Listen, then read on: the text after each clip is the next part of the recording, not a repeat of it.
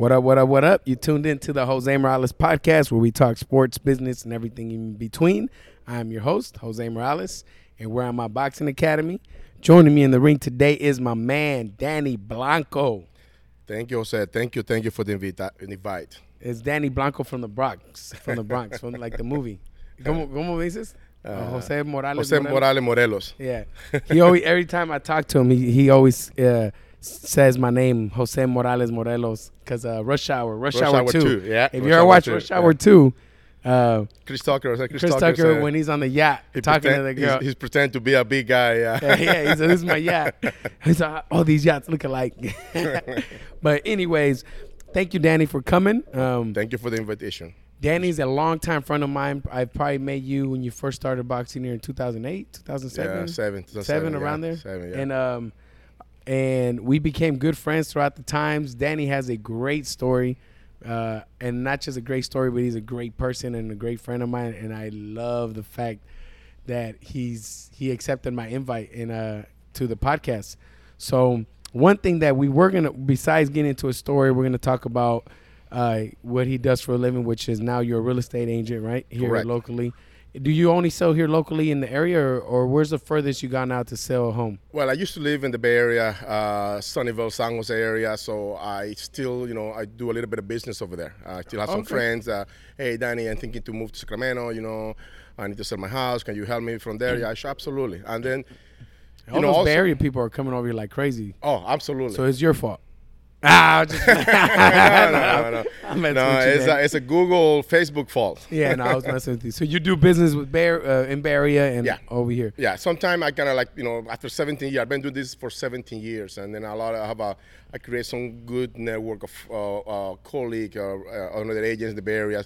Sometimes if it's too busy to me go there, I just kind of would work a referral. So you know, but I'm gonna be also involved, making sure if it's a friend, especially if it's a friend of mine, I want to make sure they are taken care of. Yeah, that makes sense. Yeah. Um, before real estate, you uh, played baseball. That's actually how you got to the U.S., right? Because you're from Venezuela. Venezuela, that is how I came to, uh, to So, the United let- States. Let's get to the story. I want to know how you grew up. Today, you actually brought his dad with us, and I actually finally got to meet his dad. He recently met my mom and my sister, so he's getting more familiar with my family. I just met his dad. I already knew his nephew, his brother. His brother plays poker. His brother actually took my money in poker.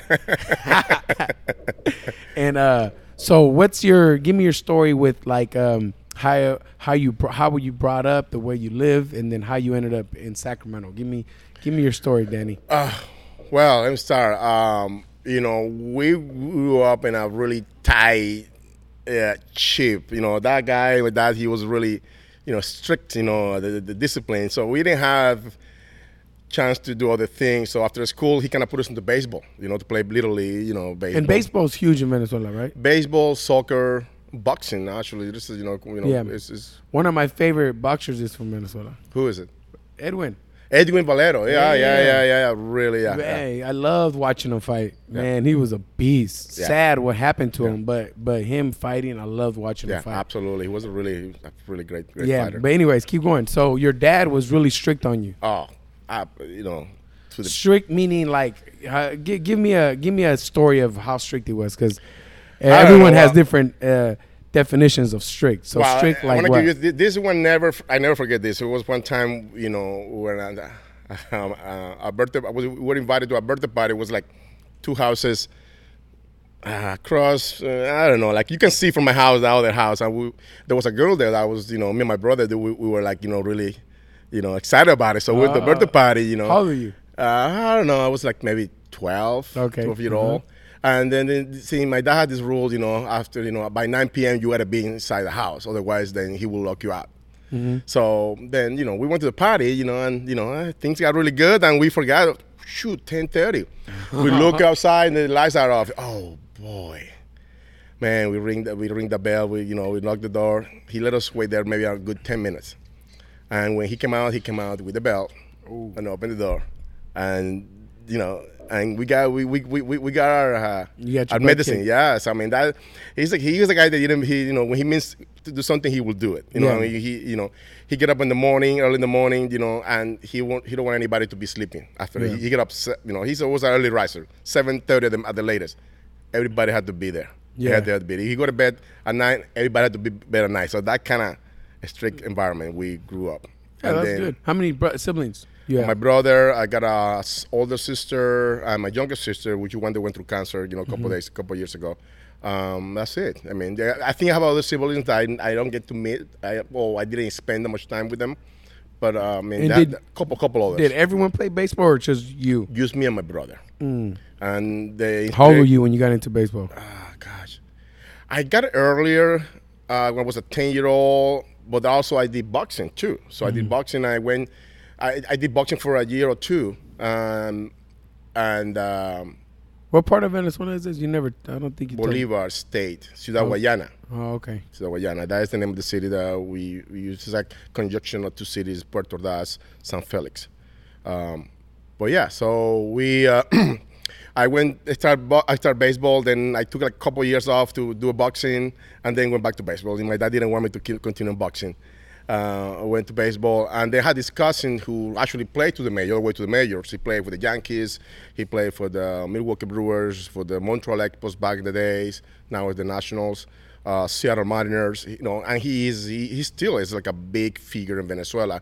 He's you know he holds a lot of a lot of records, uh, baseball records in, in the in the local baseball uh, league in Venezuela, Winter League. Oh wow. So and this you is know, your cousin? yeah, Robert Perez. Uh, Mm. uh, actually, he got these two kids. You signed, you know, big money. You know, he's, you know, he's, he's, he's, he's, he was, he's a star in Venezuela.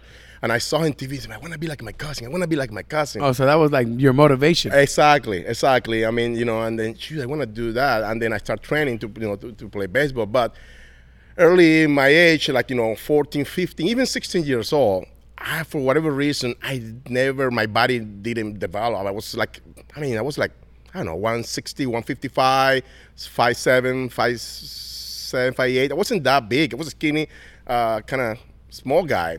And as a matter of fact, my dad was worried about something wrong with me. He took me to a doctor to see if something was wrong. That wouldn't be. Yeah, right, right. You know, he can, you can, you, you can ask him. You know, and they'll say he's be fine. He's gonna be a late bloomer, eh, basically. Uh, um, then I start going to tryouts. You know, two, three times. Um, I was told no because they didn't project my body to be developed to be like a to be a professional ball player.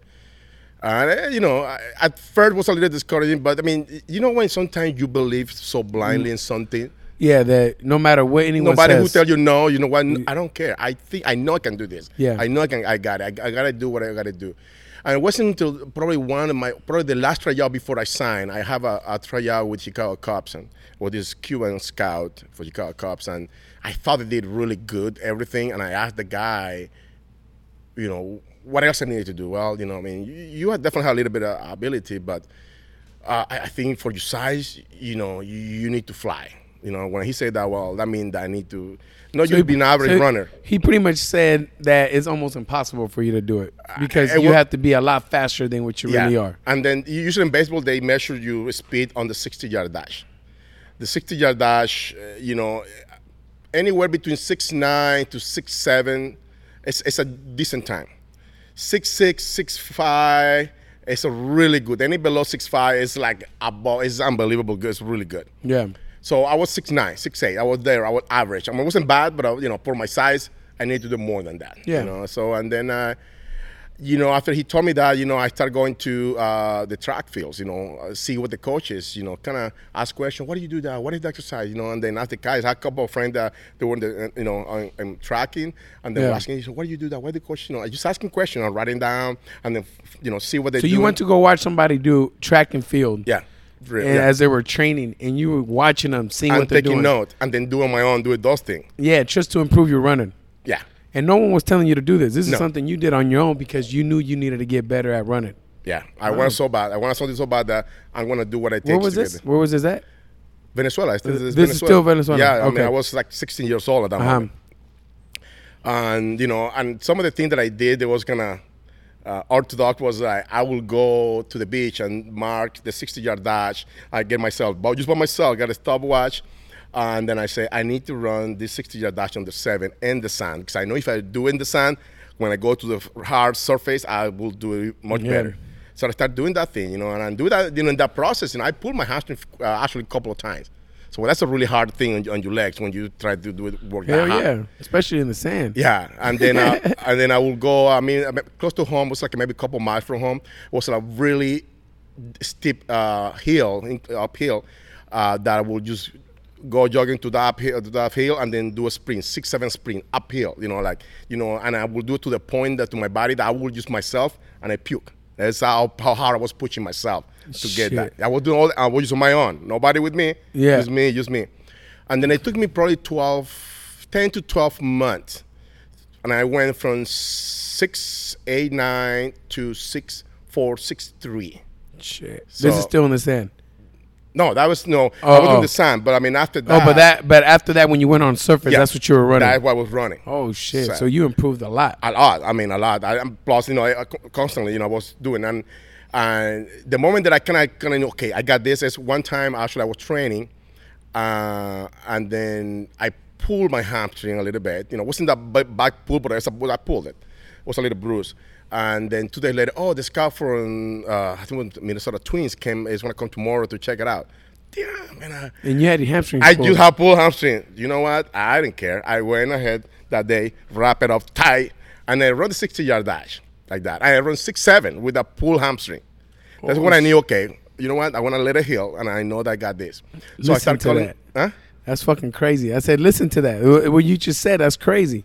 You, because most people, I mean, they got some sort of injury. That would be their excuse to get out of not doing whatever it is they're doing. Mm-hmm. You were like, fuck that. You went over there and tied your fucking hamstring as tight as possible, and sprinted and got a six seven on a on a sixty yard dash, because that's how bad you wanted to show That is out. that word. That's how bad you are. When you really want, Want something, something, so bad, you There's know, no, nothing's gonna stop you. nothing's gonna stop you. Nothing There- will stop yeah. you. And that's and then and that bring it to the point when, you know, sometimes uh, you know I, I, I work with kids here, you know, in baseball. You know, sometimes I give a talk. I can I help them. You know, I work a little bit with the high, Lincoln High School and some kids, you know, local hill kids, uh, Lincoln, Rocklin. And I just get so frustrated when they have so many opportunities, and you know they get they get, uh, I guess They give up too quick. too quickly. You know, Yeah. too quickly. You know, when they haven't really go to the really st- strong Yeah. part of get get better. You know, what I mean, you just kind of let it. I uh, see that a lot here too. As they come in, they do really good, Mm-hmm. and then as soon as they get in the ring, or they have one hard day, or or it's just too too much, or they get hit, or they sparred and got hit real hard, they disappear. They quit. There's no fight. There's no fight for them to to push because that's how bad they want it. They, they don't want it as bad as you wanted it that day. You know what I mean? So I could see that being very frustrating for you because you're like, shit, man, this is. I wasn't like this. And I, and I use you. You know, actually, I don't know if you know, but I use you, you example, because to me, you are example of that. Mm-hmm. You know, I mean, I, I made you here, like, you know, more than 10 years ago, Yeah. and you were just uh, a, a bare employee, basically, a kid that was trying to make a little bit of money. Yeah. You know, but you were doing what you wanted, which is baseball, uh, sorry, boxing. But, you know, you were just a kid, right? Yeah. And then, you know, you, you know, went out to, you know, to explore the other route, but then this is something that you knew that you wanted down deep. You wanted to do boxing. Yeah. You want to be, you know, uh, uh, uh, uh, your own business. You want to be your own boss. And look at you right now. Mm-hmm. Look at you right now. I just tell people dude, that guy, uh, that guy in uh, Jose Morales uh, Academy, he was just there a trainer, just a sim- single trainer. Yeah. But when that when you put your mind in something, you can you, you can You you can can, do it. it. You can do it anything you want. Nothing If you dream it, you can do it Yep. you know. And then I told him, like I told you, Case, like he, and he did, he he didn't born here. He he wasn't born here in the U.S. Mm-hmm. He's a he's, he's a dreamer. Yep. But you know what? He had that drive, and you know. And I, I remember a couple of times that you mentioned to me, like you know, um, one of our conversation that you have a teacher actually in high Oh, school, yeah, right? yeah. That you mentioned teacher that teacher. They was give you a hard time, and you say like you know she didn't believe in you, and you say like you know you ended up either in jail or you will ended Or up dead. Yep. That didn't put you like oh sad. You used that as a, as a fuel, fuel. to fire. You know what? I'm gonna prove you Yep. and run that I'm not gonna be like that. I'm gonna be better even than you. Yep. And look at where you are right now. No, thank you for saying that, Dany. No, it's true. But, I mean, but it's you it is- example. You example. No, yeah, it, it's very true though. I think uh, the way you brought that up is good because um, we people hear things. But someone's always going to talk about you. They're always going to say something to you, Mm-hmm. and it's up to you to decide if that's true. Whatever they said. So they say you're going to be a fuck up and this and that.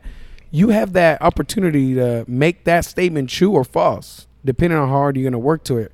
I could have made that teacher statement true and just gone and fucked up my life because she said that and be mad at it, or use it as fuel and I used it as fuel. But yeah, that is a good point. So what?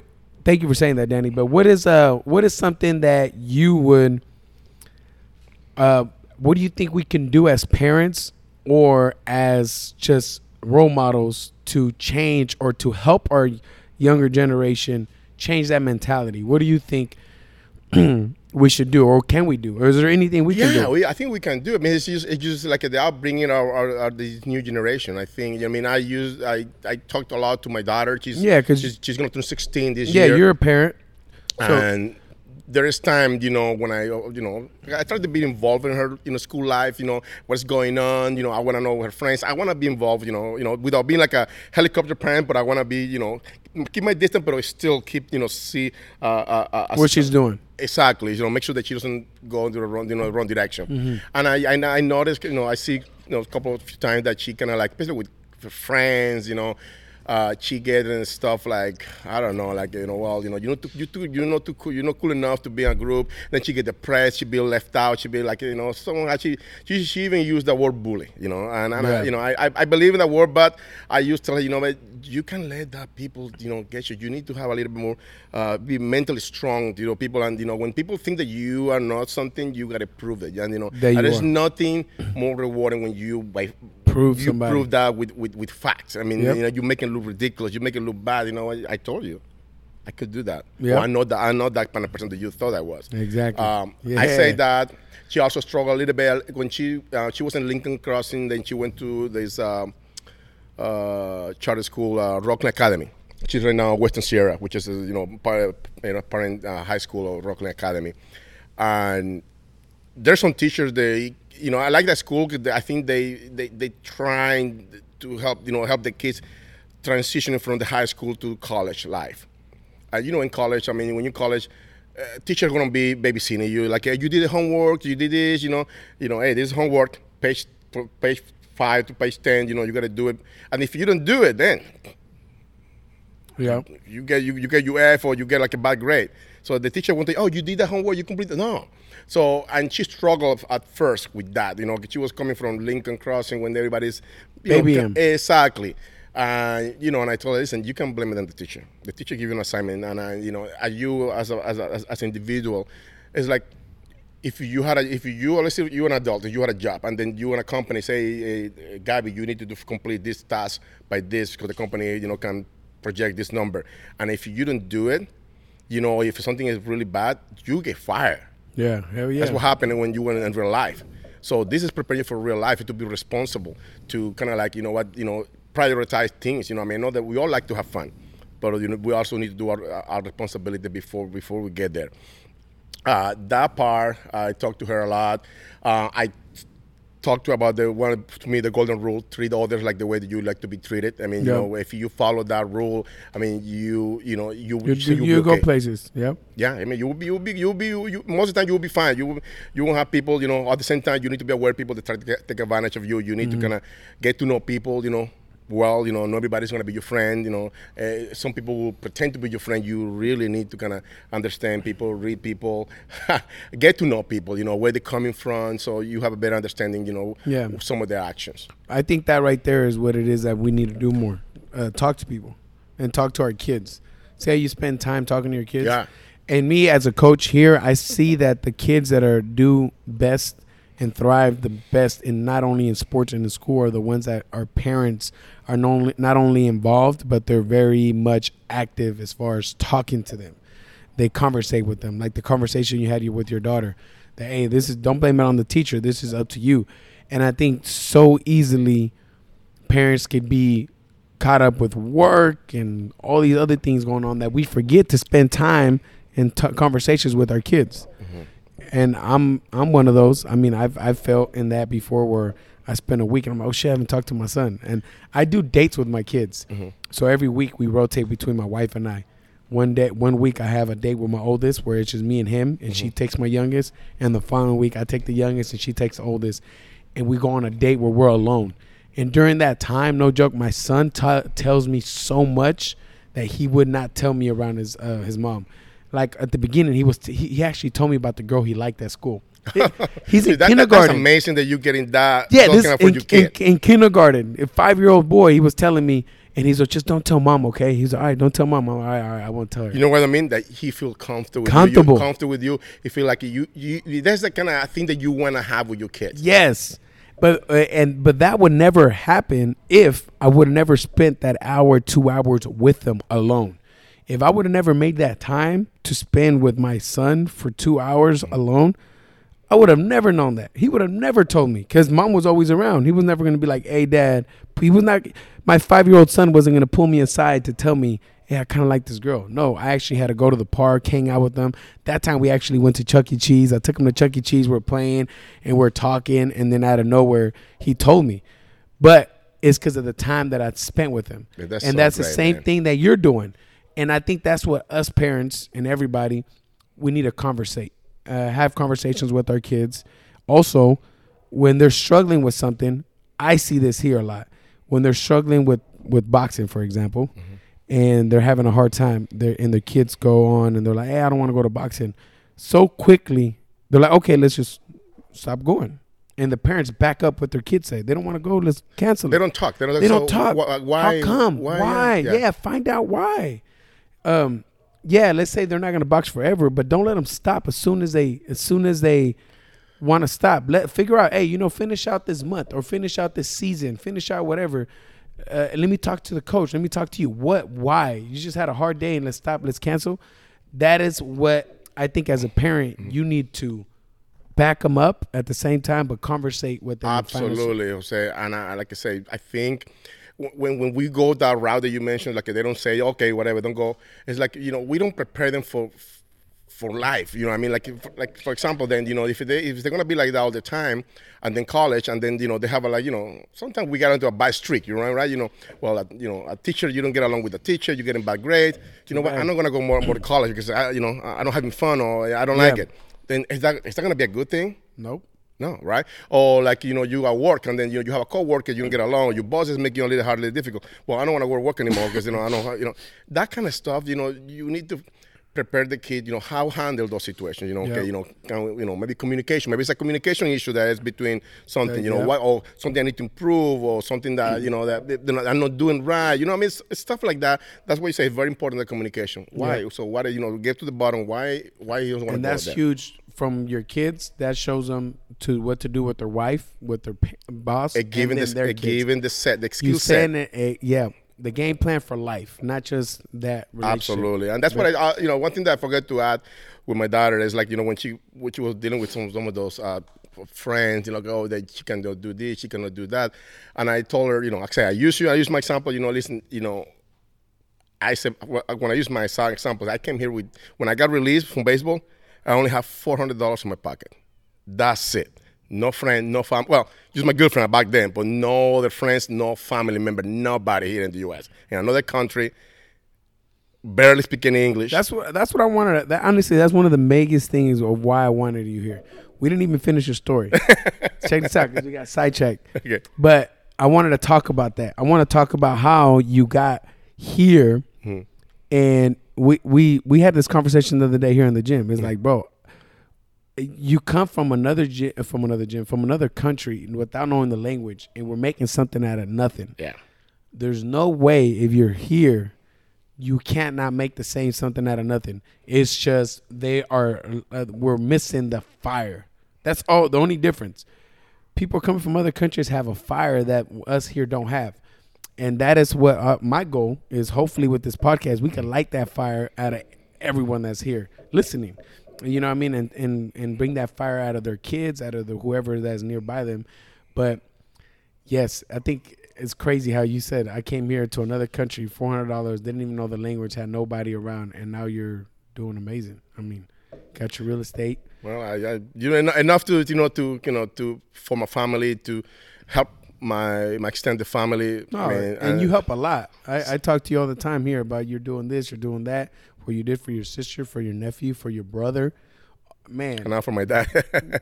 you do a lot. I mean, and that's what it's about helping helping your family, helping your friends, and that's huge. Well, So let's finish your story. Okay. You were running your dash. How and then what happened after that? You're running. You, well, you know, I call I call my cousin, the one that's already was a big guy, big num, big name in the U.S. and Venezuela. I say, cousin, you know, can you give me a tryout, man? I, I'm ready. I'm I'm I'm, I'm, I'm set. And then back that was day, he was playing winter ball, and the G, the GM, the general manager for that winter ball team, was a scout for the Cleveland Indians.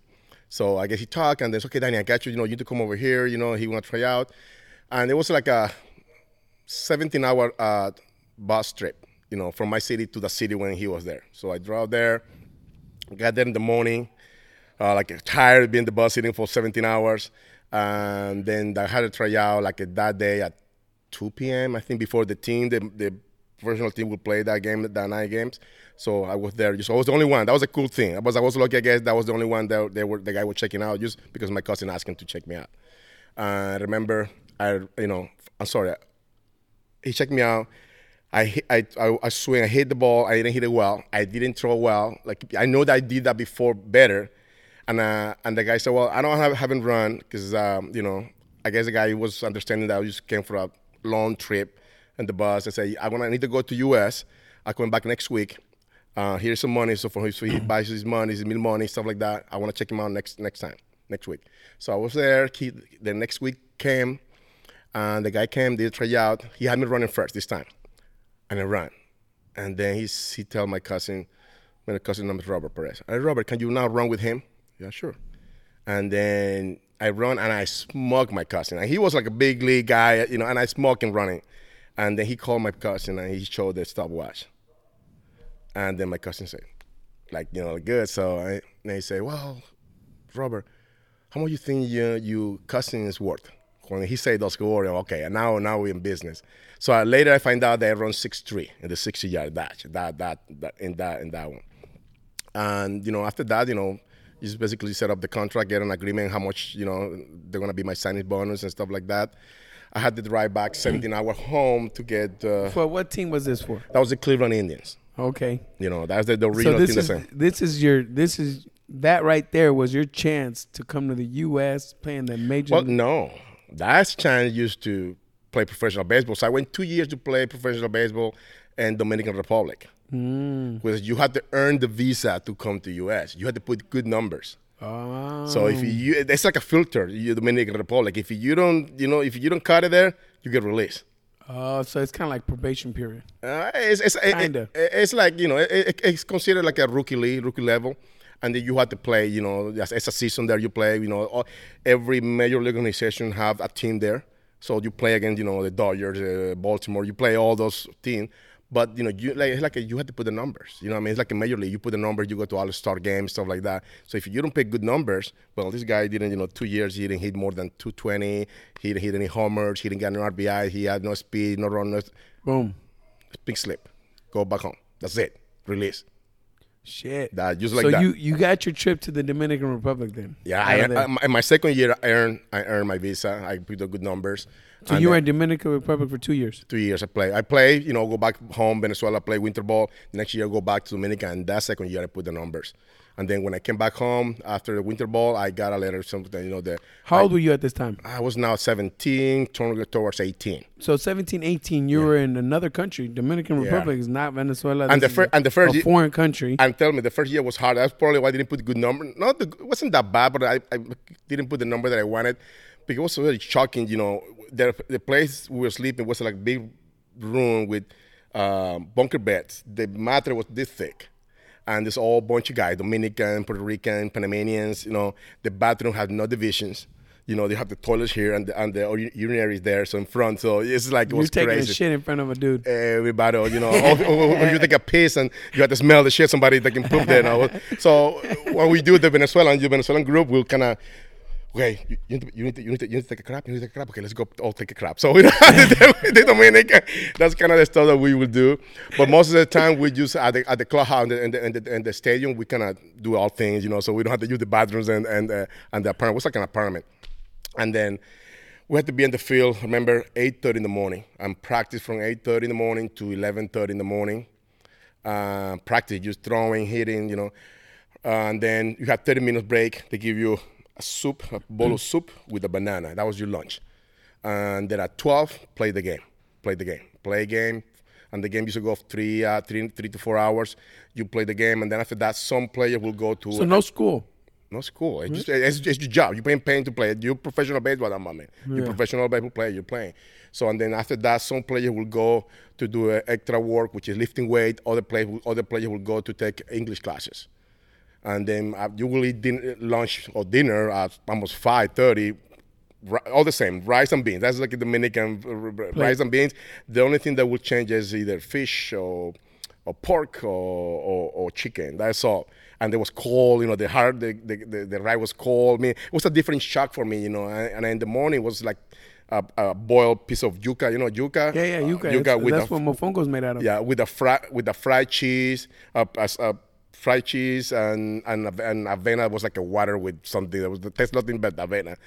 Uh, oatmeal, you know, uh, he used it was it was rough. I mean, it was rough, you know, me adapting to that to that. Lifestyle, yeah, especially at that age. Yeah. I So- can see that being tough. Yeah, the second time, yeah, yeah, I kind of knew what to expect, you know, and I put the number. So I came to I came to US. I So you got a visa to play where? here uh, first. After the second year, where'd you I go? play in the spring training for Cleveland. Back the day was uh, Winter Haven, uh, a, it's a, a city near Tampa in Florida, and then played with the Cleveland the rookie level uh, um, Watertown uh, Indians. Then I got traded to the Giants. That's when I got traded after that. I played in Giants, San Jose Giants 1996, 96, 97, I think 97, 97. Played with the Giants. And then I got traded, I played with the Giants, um, and then I got released in 1998. I got released. Yeah, so that's what brought you to the West Coast. That's what brought you to here right. to California. Well, back, you know, well, this is this is a funny story, Jose, and it's, um, you know, I would share this. It's very personal, but when I got released, I had this girlfriend, you know, which is later was my wife. My, my now it's my ex, but was my wife. Um, you know, we were, you know, maybe like in a three months relationship at that moment. Uh, I got released. Um, you know, I got my ticket back home, back to Venezuela.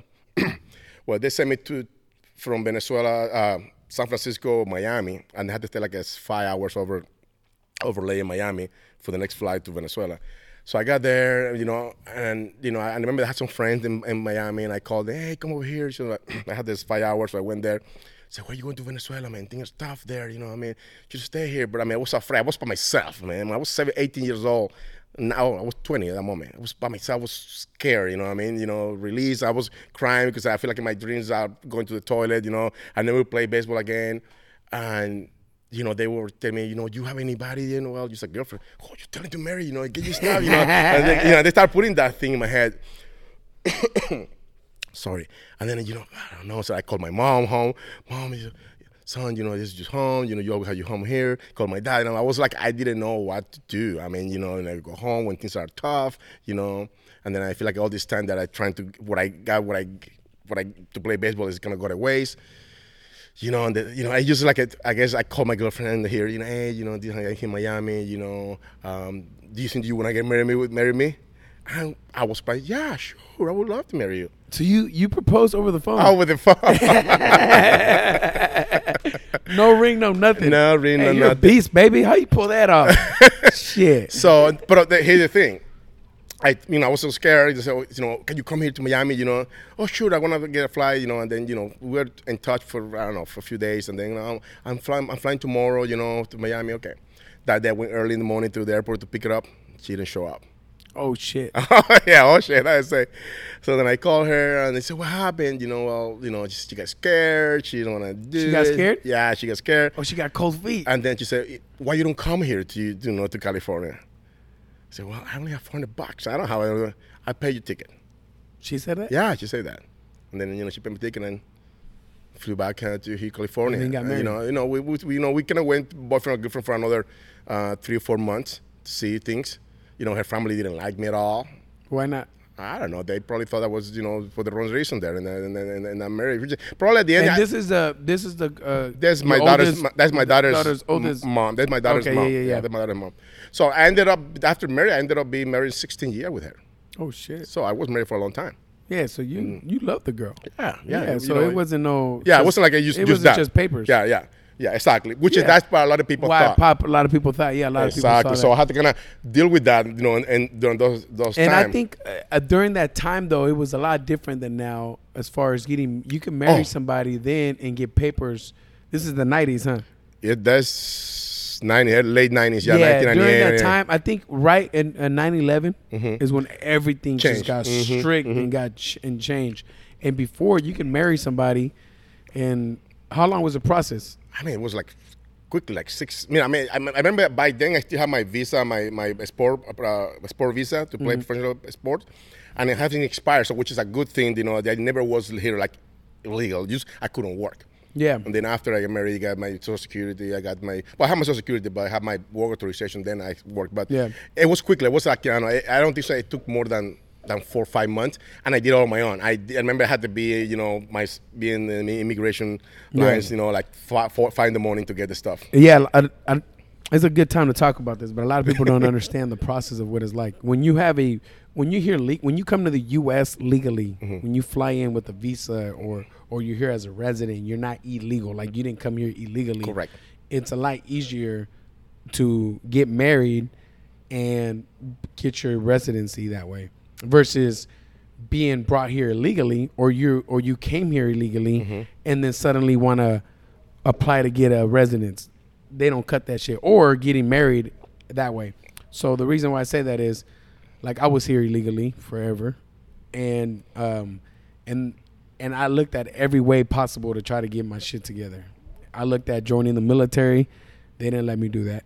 They, i looked into um uh what what do I need to do like if I what if I got married I had a I had a girlfriend that told me why don't we just get married and then um and I and I'm like well what do what do we have to do and then I looked into it and then I had I had to go back to Mexico to Ciudad Juarez possibly be there for 10 years as my penalty for Oh yeah, I remember that. Yeah, yeah. yeah it was Right. like I was like what the and fuck people don't know that. Yeah. yeah, I'm like, and and I talked to an attorney, and they're like, yeah, you pretty much have to make your story a sad story. Like if you have kids here and your wife's dependent on you, maybe they'll let you come back sooner. He's a, but you're young, she's young, no kids. Oh yeah, they're gonna make your ass wait, and then things like that. Um, and then I also, it, it was just, it's a lot harder than it seems. It is doable to get married, but it's not no. If you're It's, illegal, it's not as simple as as, as, as as it sounds. No, Yeah, it is yeah. not It's that not. simple. Yeah, you have to go. And like I said, I was lucky enough. You know, back in the day, it wasn't that hard. yeah, I, I think, like I said, before 9 11, it was a lot easier. Yeah. After 9 11, everything got more strict, which makes sense. Um, but, anyways, how how was it the fact that you got late when you got when when you got released? Mm-hmm. Tell me about that. How did that go down?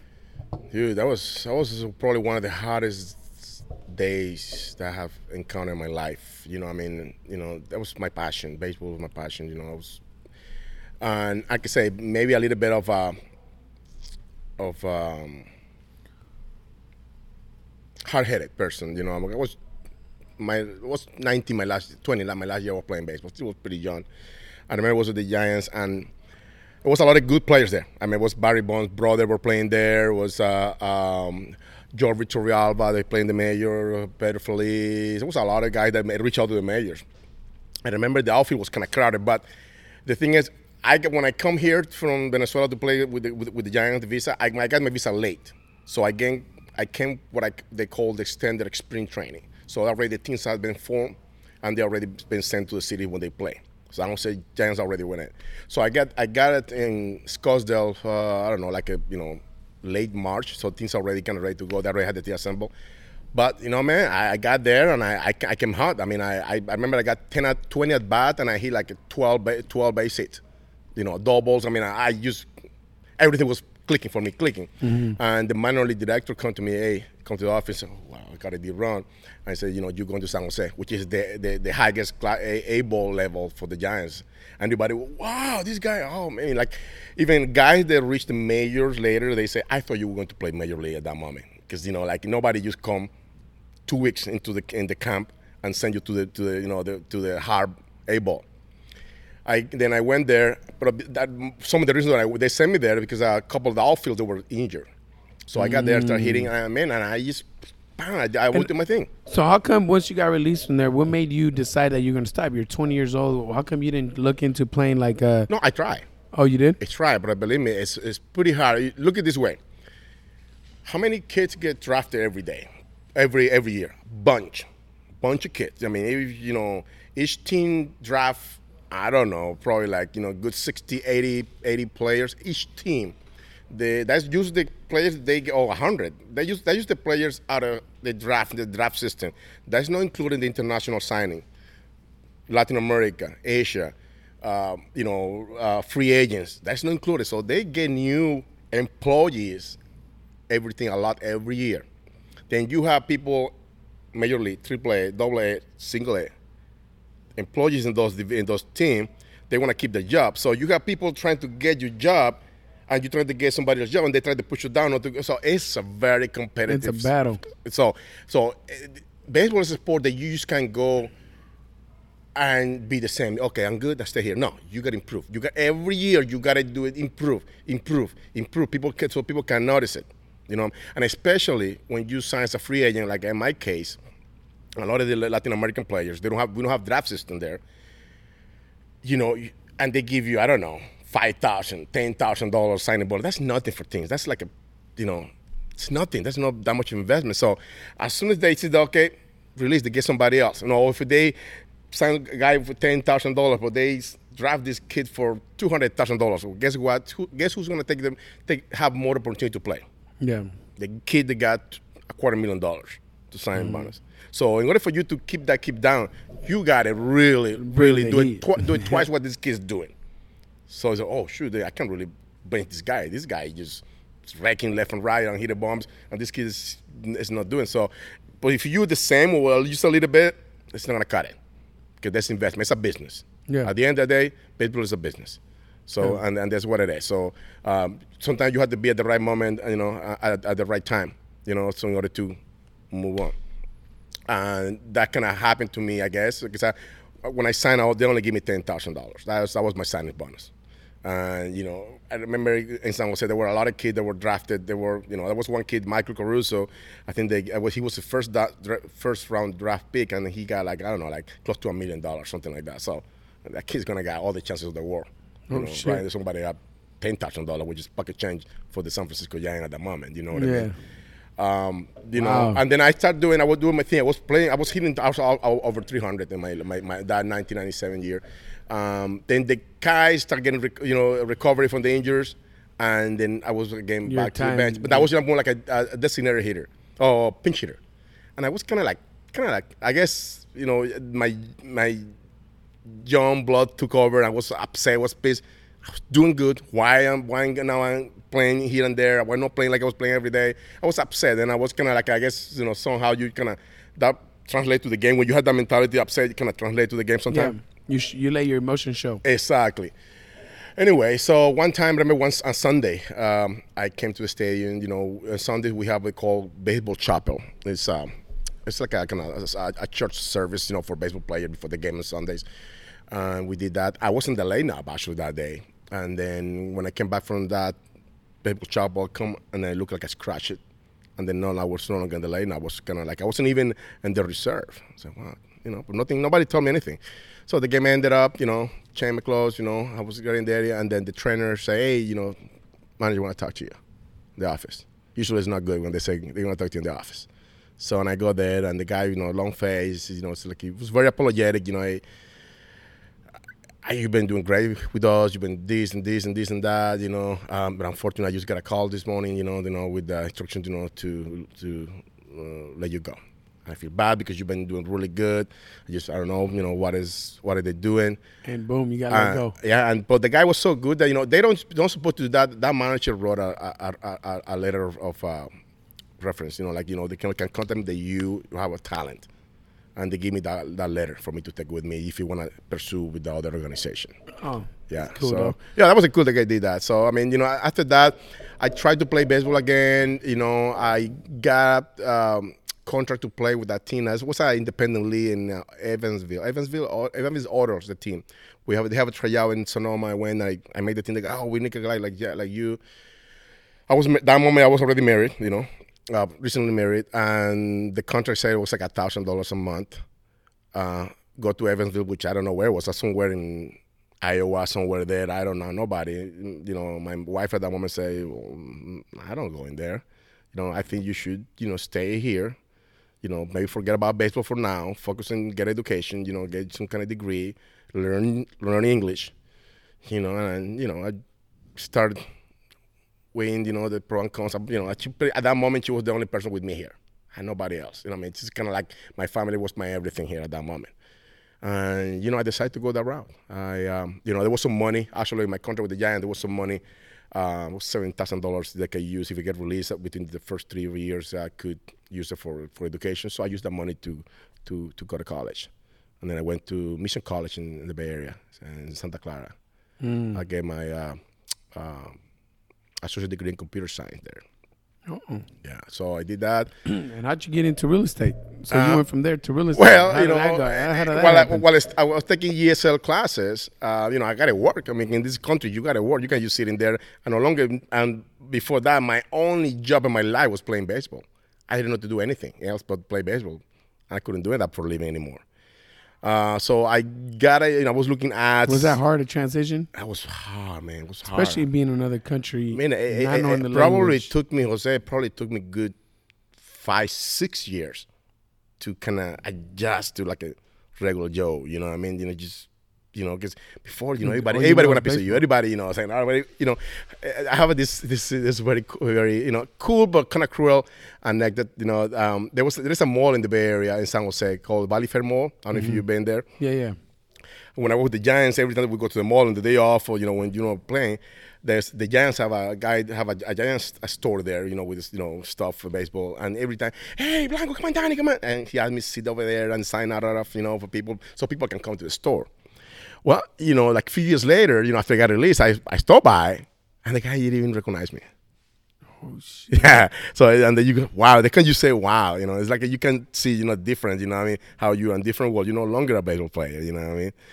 But, you know. Um, anyway, so that's how, how we remember that part. You know, the, from in, in the, that story. So when you were playing baseball, they loved you. As soon as- everybody, yeah, everybody. and you as know, soon as you eh, stopped, they're eh, like, "Who is this guy?" Yeah, yeah, yeah, yeah. But you know, yeah. you don't let that you know put you So down. your first job, what, what was your first job outside of baseball? Oh, was uh, this guy? I was uh, moving. Move, this guy helping to move stuff from you know people. You know, moving from house to another house.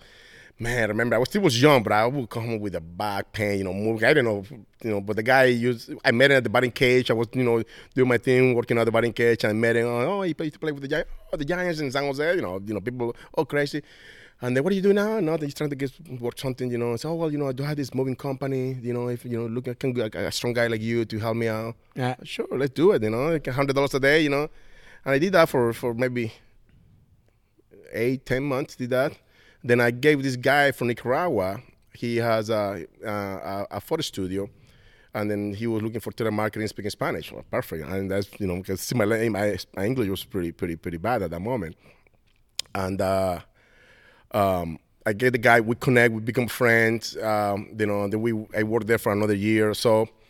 Um, then later on, I met, I you know, we lost connection. Then I, you know, three or four or five years later, I connect with the guy, and the guy all of a sudden is driving a, a BMW. You know, invited me to his house, his big house in Martinez. He said, "Dude, what are you doing? Are you selling drugs? What are you doing, man?" He said, "No, real estate, man. Real estate. You gotta, you know, real estate. You know, doing good." That was like early 2000 when the market was hot on real estate. And I said, "You get a license. You know, what with me. You know, we can, I can I get you in to do stuff."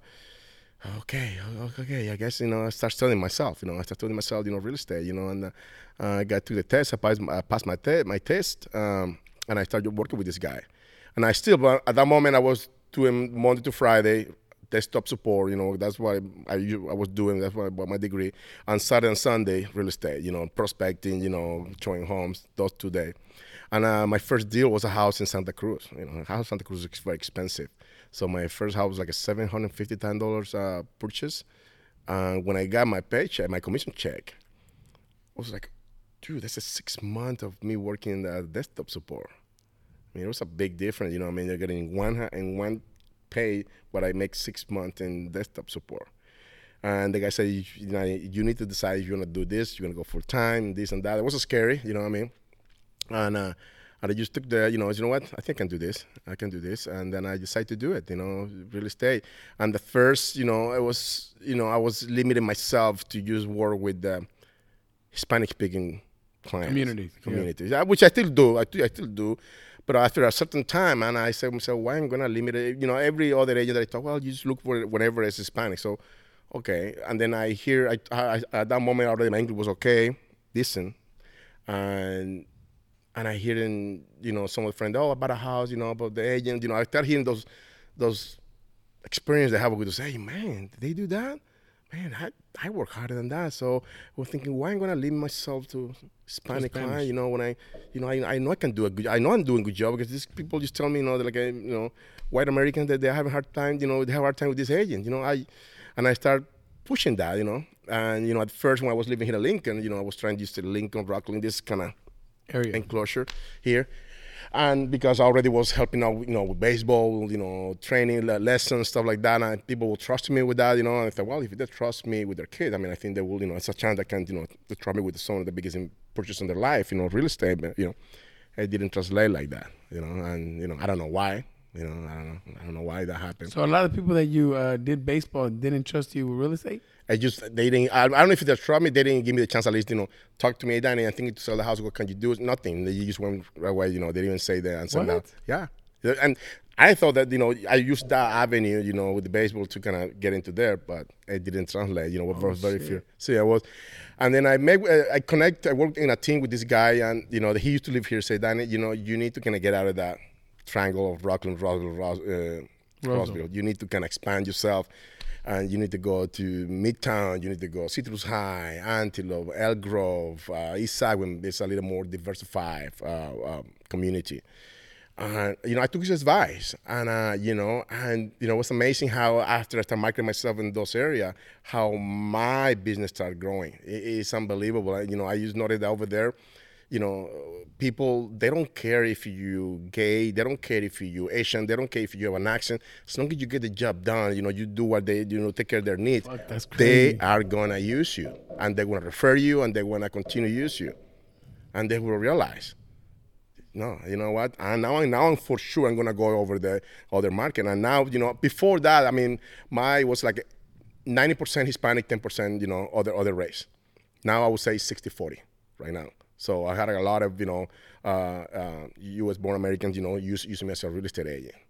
And the reason is because that, I mean, when they see, you know, when I work with somebody, I work like they are my friend. They are like they, they are, you know, they are my family. I'm gonna take care of them. I want to really do Yeah. my best job because, and that is one thing. Probably the baseball I got from baseball. When you, there isn't one thing in baseball. One of the coaches say, in life, you gotta be, when you life, you gotta be the best in whatever you wanna do. If you wanna be, you know, a ballerina, if you want to be a boxer, you want to be a baseball player, you want to be a singer, you always aim to be the best you can be in that. And I that never got out of my head. So you know, whatever I tried to do, Yeah, I tried best. to be. I mean, some people call it comp- be competitive. Yeah, but you got But to. you, you, you got to do. I mean, and I, you know, I, I'm telling you, Jose, that thing has helped me a lot. You know, Yeah. and I, I tried to put that on my daughter and on anybody that I came across that you know that I, I think that that that piece of advice could help. I, I say that, you know what I mean, and and especially kids that are born here, people that's born here. You know, listen, I came with nothing, you know, and you you gotta prove that too.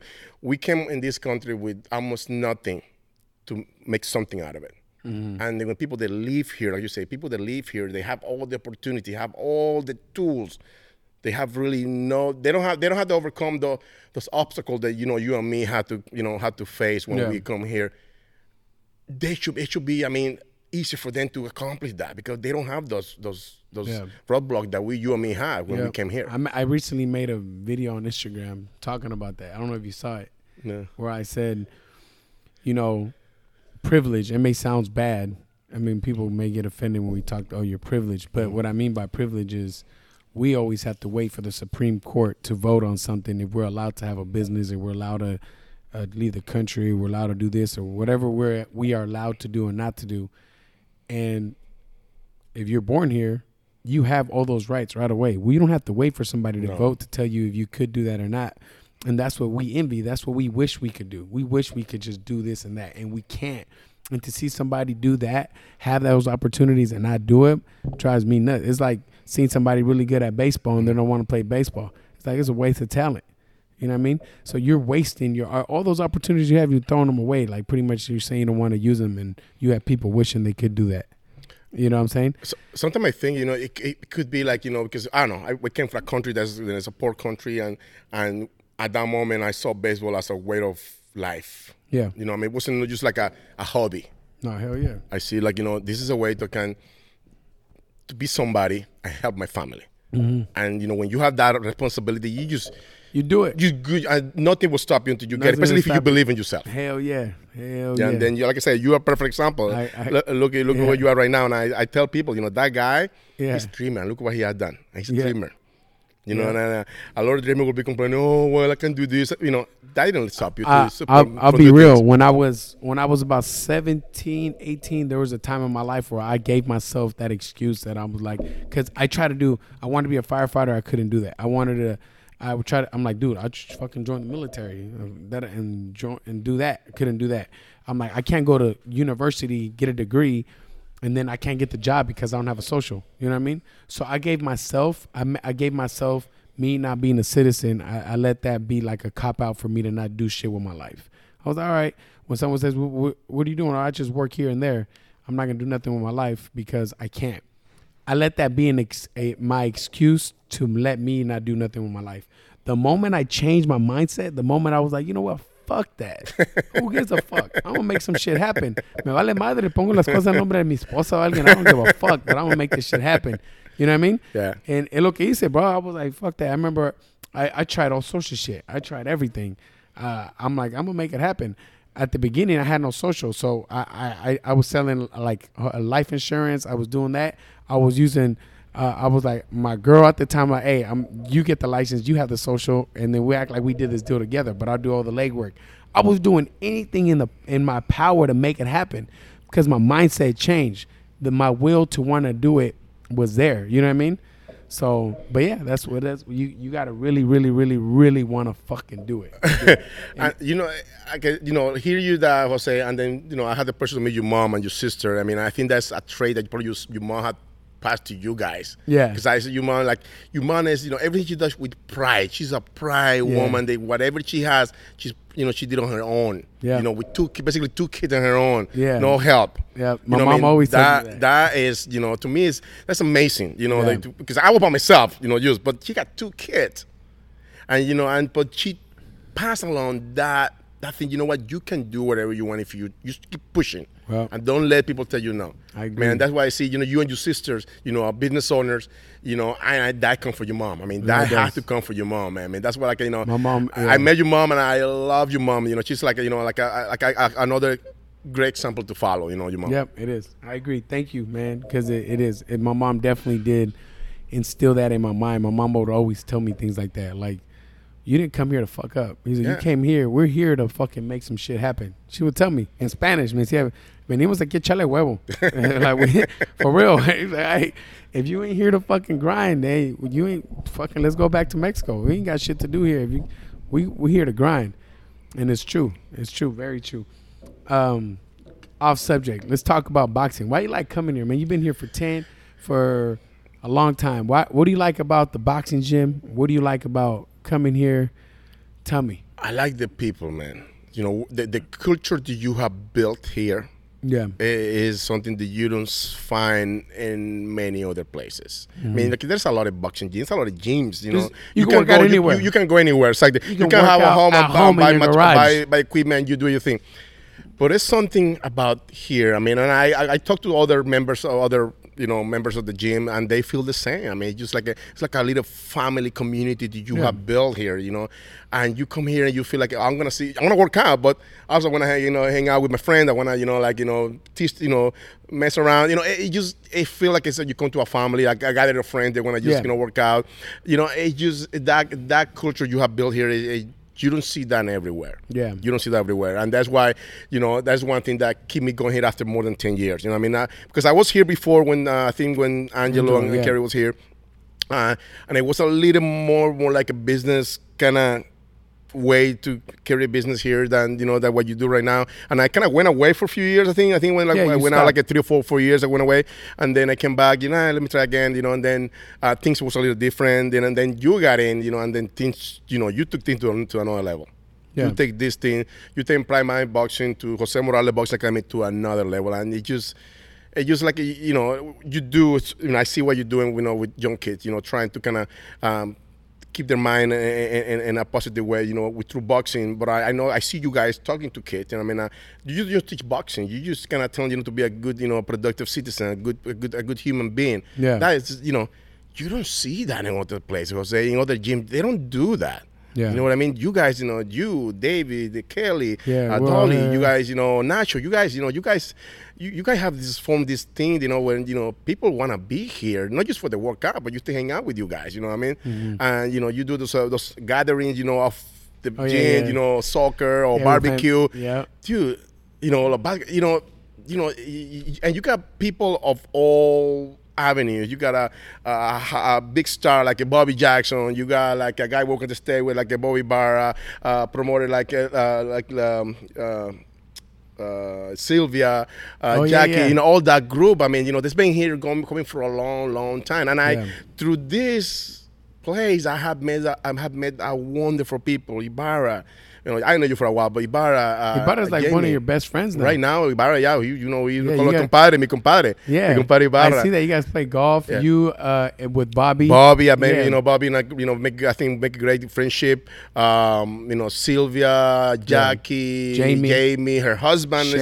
is a really a good person.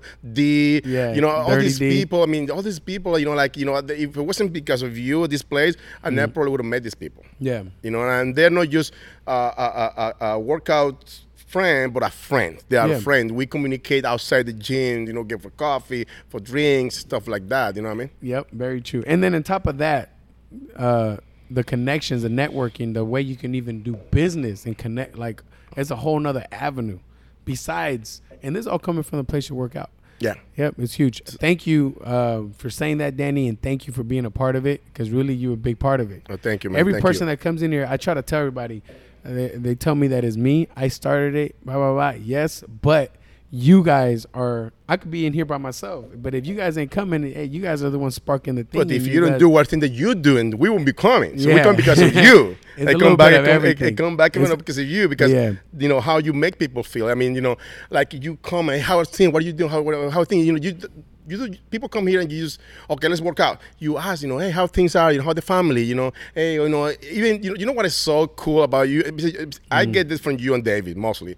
Um, you know, like if I slack off for three or four weeks, Dany, get your ass in the gym. You know, what are you doing? Come over here, man. You need to come over here and work Yeah. out. You know, that thing, I mean, I to, when I get those texts from you guys, you're like, oh my God, they think about me. You know, I, I need to go there and, you know, even get my butt kicked, I'm going to go there and, and, and work out. I mean, that thing is inspiring. That means that you are looking, you know, you're paying, oh, what, Dany hasn't been here. You know, you, Yeah. you are paying attention to every, every, pretty much every member. I'm pretty sure every member here in the gym. Yeah, we do. We we spend They- a lot of time on that. They don't do that thing other places, man. Yeah. That's another reason why I like this place. I mean, you know, like sometimes I can go, you know, a month without coming here, but I mean, I don't mean, you know, to keep be, be part of this because you and your staff, man. Yeah. So I mean, they are, Mm-hmm. You, you, know, Dany. just no trainer, no no coaches, but friends, mentors. You guys, you guys wear several hats here. Yep. Thank you Oh, thank you. for real, Dany.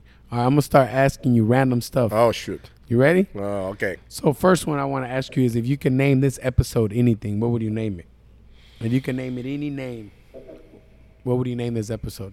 what I will name this episode, you know. Uh, gosh, I don't know. So that's a good one. You know, we, we talk a lot of a lot of stuff here. Anything. I say, name you know, something tight, something motivation. Someone if Yeah. someone sees that like, oh, I want to listen to that episode. What would you name it? uh, I said, I guess. I get everybody on this. Everybody gets stuck when I ask them this. Everyone's like, oh shit. Yeah, well. I you know, never give up. Never give up. Never Okay, give up. I like it. I mean? like it. Something with resilience, right? You know, Yeah. no, no Not quit. Yeah. No quit. Um, if you have somebody right now Mm-hmm. in your shoes when you were 17, 18, 20 years old, Mm-hmm. just got released, don't know what to do with their life, don't know if they have to go back to another country or they have to make a big decision Mm-hmm. that you had to do, what advice would you give them? I just follow your heart. What what what is your passion? What do you want to do? I mean, you know, I think when you have that, you know, you have a heart at the battle won because you that not nothing small will stop you. Yeah. Nothing will stop you for you know whatever you want to do. I mean, I, at that moment I was scared. I won't I won't say that I wasn't. I was scared, uh, but I you know I was more scared to lay down my family. I was more scared to. Um, come Yeah. home defeated. Yep. You know, what I mean, that that was that was scared me more than face whatever you know it, it, it will come in front of me. Very, very true. I, I saw a thing on uh on I think it was on Instagram. It said, "No one works harder than a man that hates to ask anybody for shit," because that man works harder than anybody. And if you hate asking people for chichi, eh, pidiéndole chichi la gente, you fucking bust your ass because I ain't asking nobody for nothing. Everything I have is because I I worked for this shit. You shit. earn it. Yeah, and that and you have that mentality. That's how you are. You're like, fuck that. I'll make this shit. If I have to move people on then Saturday and Sunday I have to go show houses, I'm gonna make this shit happen. You know what I mean? And uh, that's tight, man. That's tight. Next question. Favorite restaurant to eat in this area? Anywhere. Roseville, Rocklin, Lincoln, Elk Grove. Ah, Citrus, there's several, anywhere. man. There's several Uh, places. give me one. First one to pop your head. If you're gonna go out to dinner Friday night and you have your date or your family from somewhere in town, where are you taking them, Dany?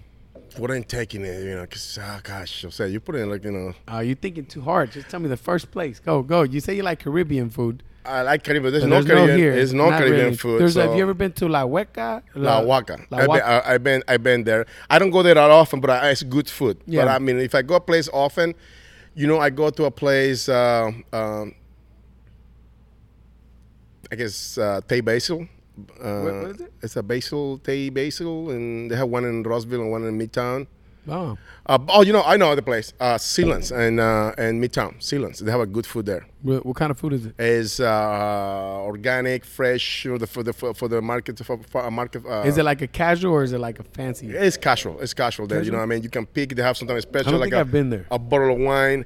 They have one of a Broadway Mm. and the other one of uh, it's an East Sac. Um, actually went there not too long ago because So you know it's it's, food, it's a little bit for everything. You know, Yeah. pizza and everything is fresh. Everything is fresh and Cool. organic. Uh, tell me something about Dany Blanco. Not that many people know. Tell me something about Dany. Yeah, not Uh, many people know anything. I get I got fired a couple of times for my temp uh, before uh, I do real estate for my temper. Oh, really? Oh yeah, I got so you fired, got fired for because your temperature? for my temp temper. Yeah, corajudo. Corajudo, muy, Yeah, me, you- me yeah, you encabroné get mucho. angry. Yeah, and then I didn't know how things work So, here. what about this temper of yours? Is is uh, what what takes it off? Like what what is it that? I things that kind of bother me. Um, people taking advantage of me. Uh, people, and I say this a lot. You know, not a lot, but some people. There is unfortunately because you know we came from another country. I feel like some people, if they see you speaking with an accent, they think that you're thinking with an accent, and that stuff. You know, when I see that, I can on my radar then, and I go defensive mode. You know, you know when I you know when I fuck me up, and you know, you don't want to take advantage of me. I'm smart, as smart as you are. Um, injustice, unfairness, uh, that stuff really uh, pisses me when you feel you better when you when you, you feel better than the, you do when you feel like you are better than somebody else. You know what I mean? And that's what I go to I tell my daughter. This rule, you will you know you will be fine. Treat everybody the way you would like to be treated, Yeah. and you know you will be fine in life. Because that to me is a golden rule. I don't So- like when people treat you st- because oh because I don't know a little darker skin or you have an accent.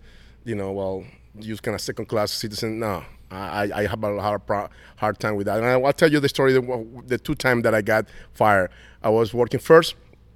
Uh, one of my first joining office was was like a, a um, insurance company, and it was I was managed by two I think Middle Eastern guys. The guy, the boss was cool, but he had like a manager, a managing thing.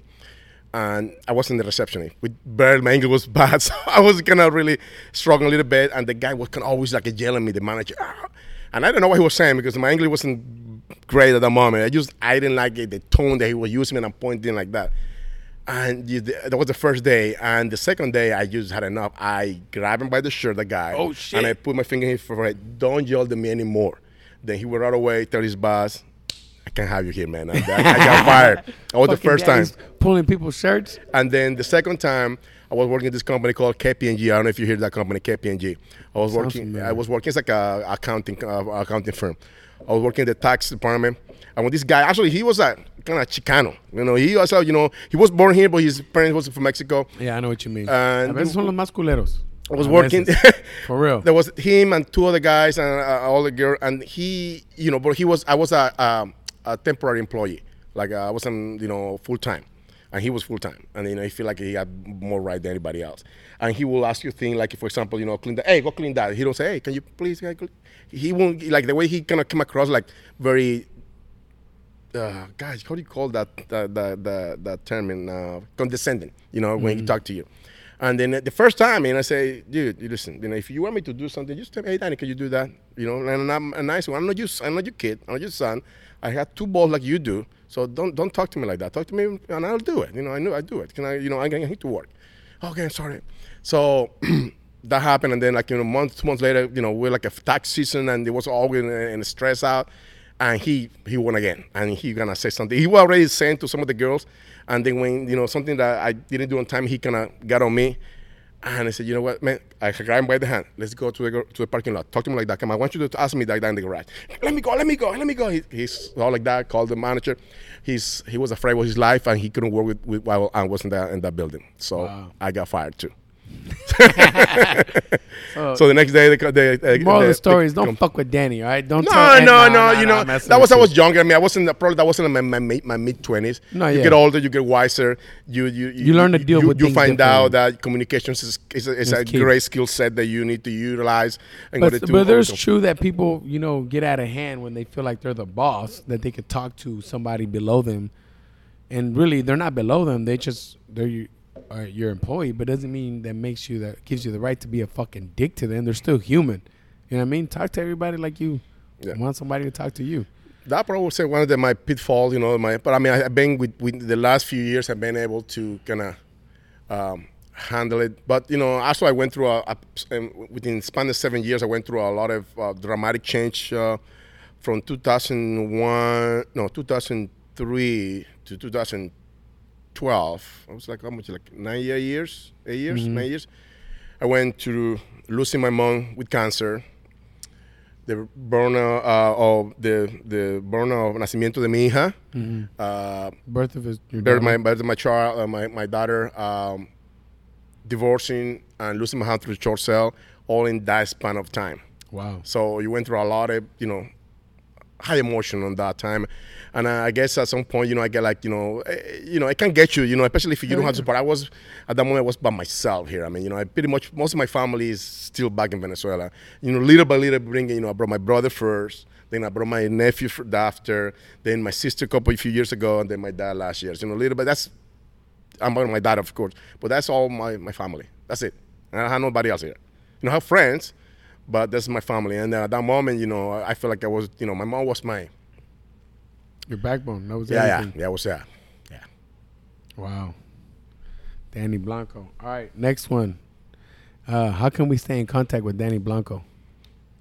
People want to buy a house. Oh. how do they contact you? Well, you can go to Remax and look for Dany Blanco, or go to di- www.dannyblanco.com, or you know, call me directly. A lot of my uh, uh, my guy, uh, my my information is online. You know, you do you can do a silo. You uh, search Dany Blanco, you will see a bunch of reviews in Zillow, Dany Blanco, and you know you can you know say I'm a person I like to see reviews. Hey, this guy is good. This person is good. This company is good. I do I look into reviews. Then you can see reviews. Those and those reviews are by actual customers. Uh, Zillow doesn't allow you to log in and put nothing. You have to get a person have to open account and you know put the review there, and they verify that it's no the salesperson that do that on their own. So 916-220-4460. Yeah, that's my phone number. And um, anything you want to add before we end the podcast? Anything you want to say? Anything? Uh, that I'm say I'm grateful that uh, God had put people like you in my life. Uh, like I said, you know, um, I use you as inspiration to point to other people. You know, because you know, sometimes I don't want to talk. I did, I did, I did, I did. Look at that guy, and then it's a, a clear example. You know, I mean, the what you know can uh, people can do. Um, and honored to call you my friend, same as many other other staff here in this in this place. Um, um, meeting your family, your mom. I said, you, I don't know something about your mom. It remind me of my mom so much. I mean, it's kind of just like a, um, you, you know, you're like me, man. That's I, I'm. My mom to me is everything to me, man. Like, I can't, I can't not think about everything as a kid, all our struggles, everything, without getting emotional and without wanting to work harder. Anytime I want to quit, I think about no tener nada. You know, fucking my mom was working three jobs. I didn't see her fucking that's my fucking motivation, man. Like if that doesn't motivate you, if you don't have something like that in your mind that just every time you want to quit, you think about it and you're like, fuck that, you're not tired no more. Suddenly you got second win. You got to find that something because Yeah. there's there's got to be something in there that's got to motivate you that way. Yep.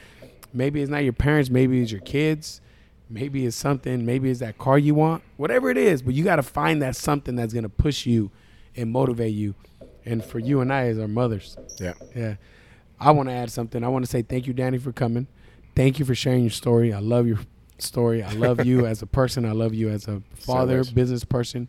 Everything you are, everything you stand for, you will always have me in your corner, Dany. And thank you for Thank coming you. on. Thank you, sir. Thank you. And uh, I think that's it. I think we out. There you go. Thank you, brother.